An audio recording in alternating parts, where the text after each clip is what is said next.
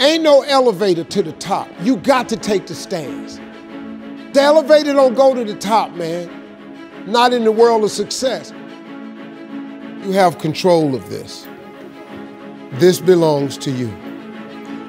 This is yours. You're the captain, you're the master, you're the foreman, you're the general, you're the head. Don't give control of this to nobody. Get off of Instagram and Snap and get off all these blogs and get into something that can really, really move your life forward. Listen, getting successful, it's not a magic trick. You can decide to be rich. It's highly doable. But you first have to think it. The difference between successful people and non-successful people is here. I'm no better than none of y'all. If you want to be successful, you have to change this. This has to change. Listen to me. It's not what makes it hard is your lack of belief that it can happen for you. The fact of it is, though, it's very doable. See, if but you got to change though. If you keep doing what you've been doing, you're gonna keep getting what you've been getting. So if you're at a place in your life and you ain't happy with it, you have to change some things. But you have to make a conscientious decision that you're going to change. And it's not dependent on anybody else. It don't matter what your mama think. It don't matter what your coworkers think. It don't matter what your siblings think. It don't matter what your children think. It don't matter. They have nothing to do with it. This decision is yours and yours alone. Let me tell you something. You get to decide if I'm gonna be rich, poor, mediocre, plentiful, happy, sad. You, you have a decision to make. It's really not important what the majority of people that are blogging are saying. As a matter of fact, bloggers are not relevant people, they're not shakers and movers, and they're not decision makers, and they're not power brokers. So when you spend so much time in the blog world, the Instagram world, the chat world, all of this, you're wasting valuable time. If I was young and I had what you have, and you're the brightest group of young people that have come along in a long time, man. Millennials are absolutely brilliant because you all have technology. I had no technology growing up, nothing. You, you couldn't download a book. You had to go to the library, go to the card catalog, pull it open, find the book, find the number, go get on the elevator, go to the row, find the number book, get the book, and hope somebody ain't told a page out that you want to read. That's what it used to be. When my mom and them finally got the money together to help us educate ourselves, they bought an encyclopedia set, Britannica, Funk and Wagnall. And everything you wanted to know was in that encyclopedia. And that's all you could know. If you want to look up something about elephant, and they had two pages on elephants, that was what your knew about an elephant. Y'all got Google. You can Google anything. You all have stuff at your fingertips that can make you great.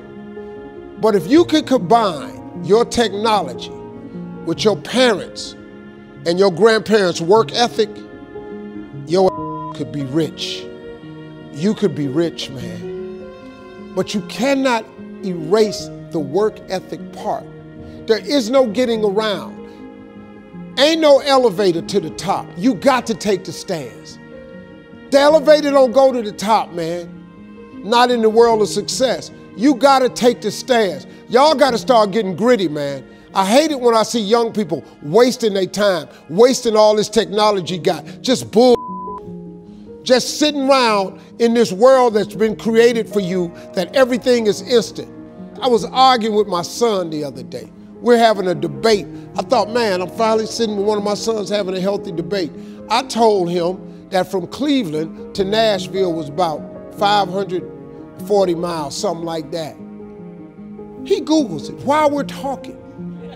He said, No, Dad, you're wrong. It's 526 miles. You. I said 540. It's amazing, man, how you rely on technology and it's a help to you. But young people, you got to get gritty, man. You got to develop some dog in you. You got to understand that success, you can't Google success. Go Google it. You can't Google it, man.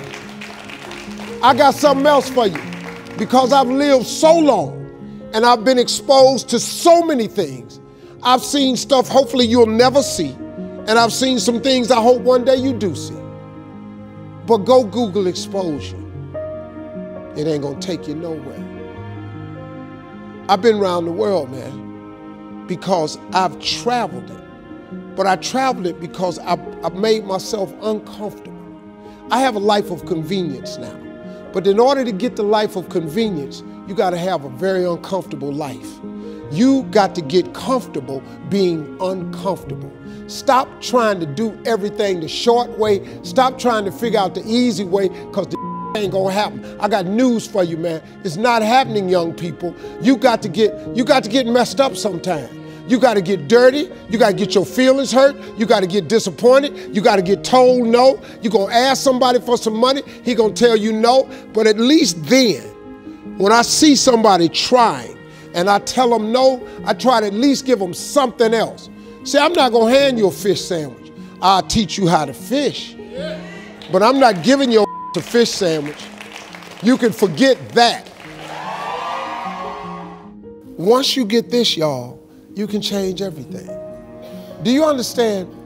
Negativity, you can protect yourself from negativity. And that's what stops most people negative thoughts. You can coat your mind from negativity. It's a real simple exercise to do. I do it every morning before I walk out the door. So I walk out as a positive person. You know, I get tired sometimes. That's different from being negative because I get mentally drained from my job at times. But to coat your mind from negativity, the way you can put a coating around your mind is with one simple thing gratitude. Gratitude erases negativity. I'm gonna show you how this works. If you wake up in the morning, you start having negative thoughts, man, this ain't my day. I woke up on the wrong side of the bed. I'm tripping, I just don't feel myself. Every time you feel in the middle of the day, if you feel yourself doing that, stop. Just stop for a second and start going over in your mind everything you have to be grateful for. Not everything you want, everything you already have, because what you have is substantial. You just haven't gone over the list and taken inventory in a long time. But the fact that you can walk, that's a blessing. The fact that you woke up, that's another blessing. The fact that you can see, think, reason, that's another blessing. The fact that you can go somewhere and get yourself something to eat, that's another blessing. The fact that you can go and turn the key and call someplace home, that's another blessing. The ability to dream is a blessing. The, the, the fact that you have an opportunity to get it right is another blessing. And I'm just talking to you, I don't even know you. I could give you 50 things you ought to be grateful for right now. I don't even know you. Start coating your mind with gratitude. It'll change everything for you.